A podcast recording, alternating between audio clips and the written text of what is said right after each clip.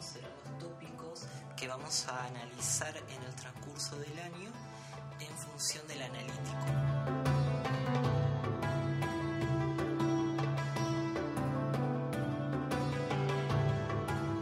Para Historia de la Música 2, para los estudiantes de cuarto año, expondremos los periodos que abarcan desde la postrimería del mundo antiguo, Grecia, a partir del año 500 a.C.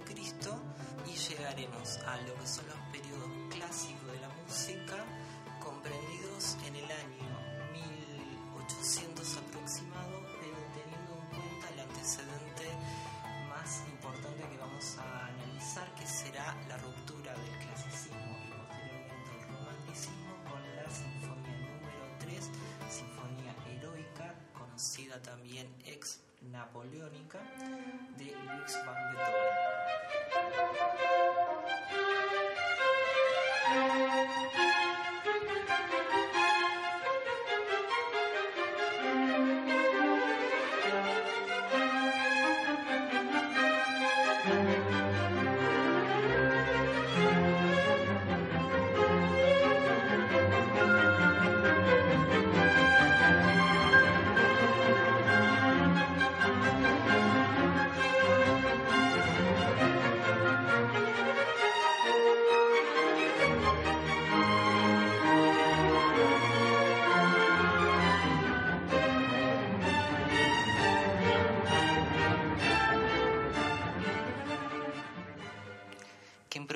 escribir la historia de la música antigua, griega y romana, sabe que debe afrontar problemas muy distintos y distópicos a los que se presentan a los estudios de la música de otras épocas.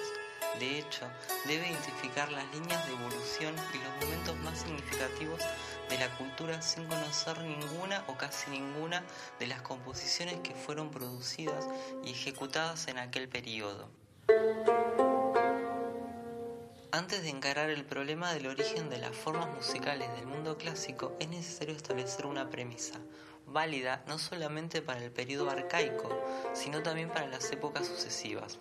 Los griegos y los romanos ignoraban completamente la armonía, la aceptación moderna del término y la polifonía. Su música se expresó exclusivamente a través de la pura melodía. El acompañamiento seguía fielmente el desarrollo de las líneas del canto, al unísono o a intervalos de octavas. Solo después del siglo IV a.C. se tiene noticia del canto acompañado en intervalos de cuartas y quintas.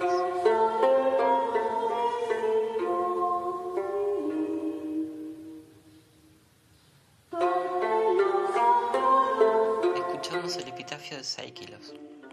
Es la composición musical completa más antigua que se conserva, aproximadamente 1200 a.C.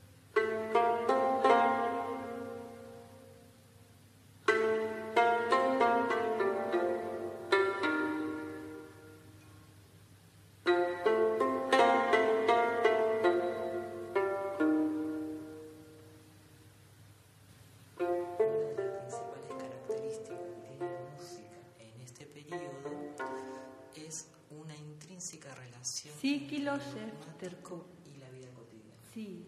A continuación escucharemos el himno Anémesis, un himno de Creta aproximadamente siglos antes de Cristo.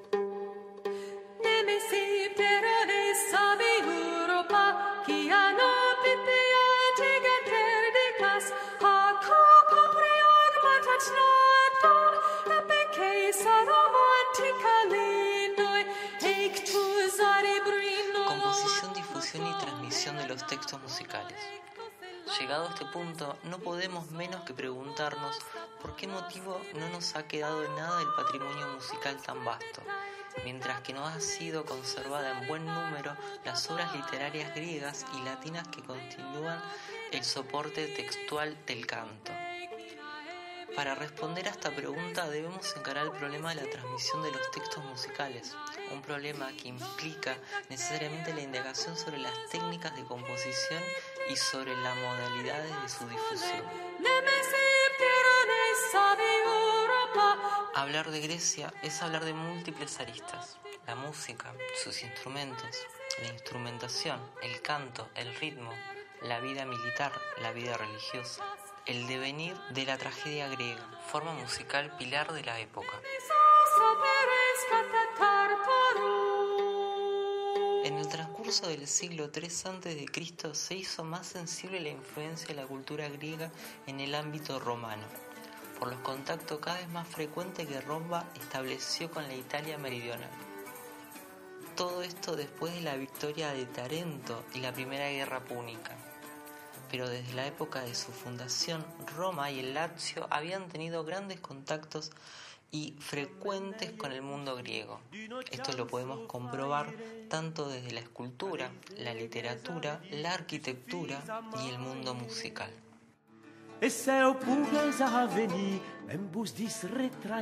Escucharemos de la Roma imperial oriental un canto bizancio perdido.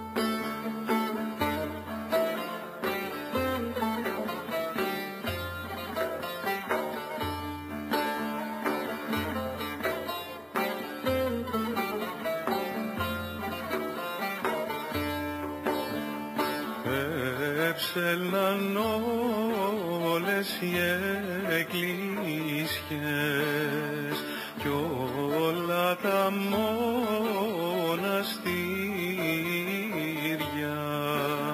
Σε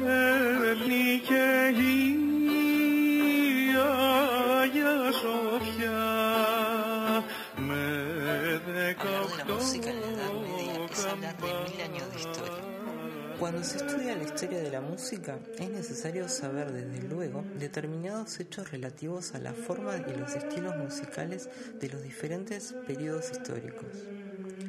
Pero más necesario aún es llegar a un conocimiento de la propia música. Los hechos no son más que un esqueleto descarnado, solo la música le confiere vida y significado. Resulta especialmente importante tener esto en cuenta cuando se estudian los cantos llanos, cantos gregorianos, una música a la que mucha gente no está familiarizada. Los estudiantes deberán escuchar y cantar estos cantos hasta habituarse a su sonido.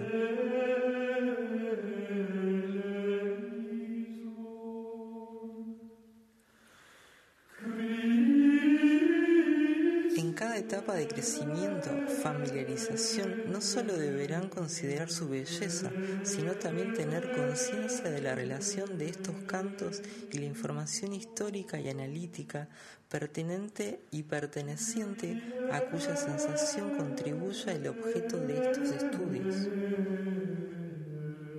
Si hubiésemos de juzgar exclusivamente basándonos en la música sobreviviente y en los tratados, tendríamos que concluir que durante toda la Edad Media y hasta el siglo XI prácticamente no se escuchó ni se ejecutó música, exceptuando la eclesiástica. Tal conclusión improbable, en realidad inexacta no sería más correcta que la pretensión opuesta, en el sentido de que los monjes ignoraron deliberadamente y dejaron sin registrar una floreciente música profana. Como costumbre, es probable que la verdad resida en algún punto situado entre ambos extremos. Escuchamos de Guillaume de Poliet, año 1071-1126, el pop de la Shell en Le Presse del Talent, un canto profano.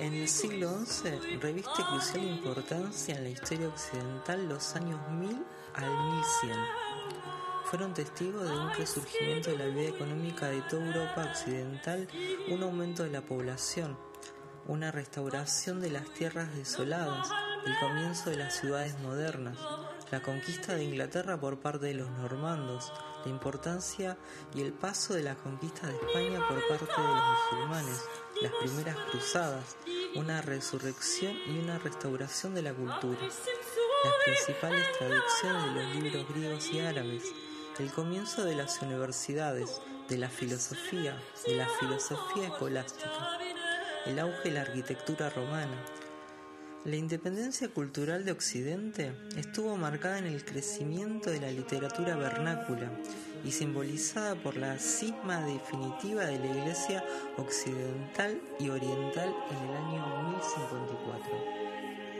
El siglo XI resultó igualmente crucial para la historia de la música. Durante este periodo se iniciaron ciertos cambios que estuvieron elaborados y darían resultado a un otorgamiento de características de la música tal cual como la podemos conocer hoy en día. La composición fue sustituyendo lentamente la improvisación en cuanto a la manera de crear obras musicales. Una pieza podía ser enseñada y transmitida de forma oral. Podría estar sujeta a las alteraciones del curso de la transmisión. A su vez, empezó a darse forma y dar manera a las notaciones musicales, cual posibilitó escribir la música y hacer una transmisión mucho más certera. La música comenzó a estar más conscientemente estructurada, sujeto a los principios de ordenamiento, como por ejemplo la teoría de los ocho modos o las reglas que gobernaban el ritmo y la consonancia. Modos principales que empezaron a ser formulados en sistemas y que se prontamente se desarrollaron en métodos.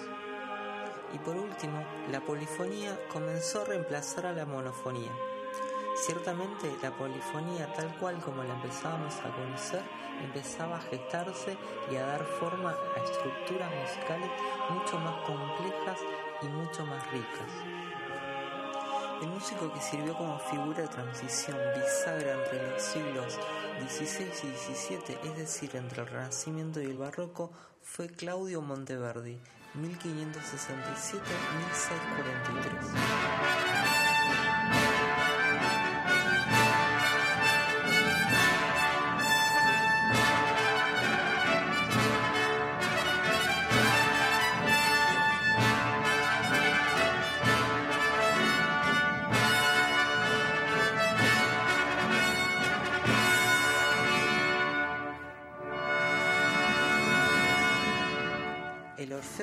Monteverdi, estrenado en Mantua en 1607, está claramente construido tanto en su tema como en su mezcla de estilos, sobre los moldes de la ópera Eurídice Florentina, la ópera de Alessandro Estigio.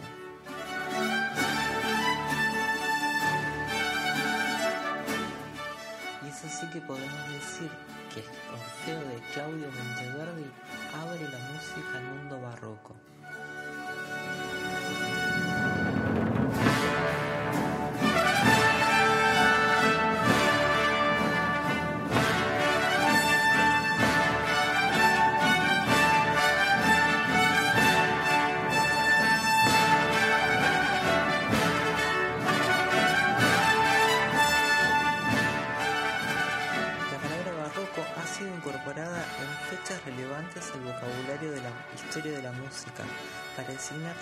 Periodos cronológicos que se extienden desde finales del siglo XVI hasta mediados del siglo XVIII. Como todo estilo musical, uno no puede sin antes interpelar de que los periodos históricos musicales que vamos a estudiar están interpelados por hechos históricos acontecimientos o formaciones puntuales. Por ende, la palabra barroco, el periodo musical barroco, se extiende quizás antes y después de las fechas nombradas. ¿Cuáles son las características de la música barroca? Para responder a estas preguntas debemos considerar en qué medida se relaciona la música a los entornos que se producen. El empleo de los términos barroco para clasificar a la música de los años 1600 hasta los años 1750 sugiere a los historiadores y creen que puede estar relacionado a los atributos semejantes tanto a la arquitectura, pintura, literatura que acontece en Europa.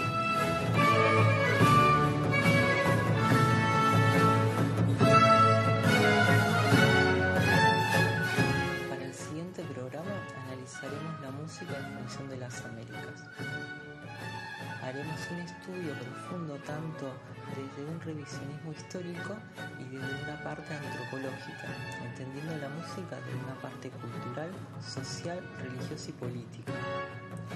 Antes de despedirme quisiese agradecer muy profundamente a Radio Nacional y a la gestión del Instituto 818 Artística de Esquel por darme la oportunidad de tan valioso.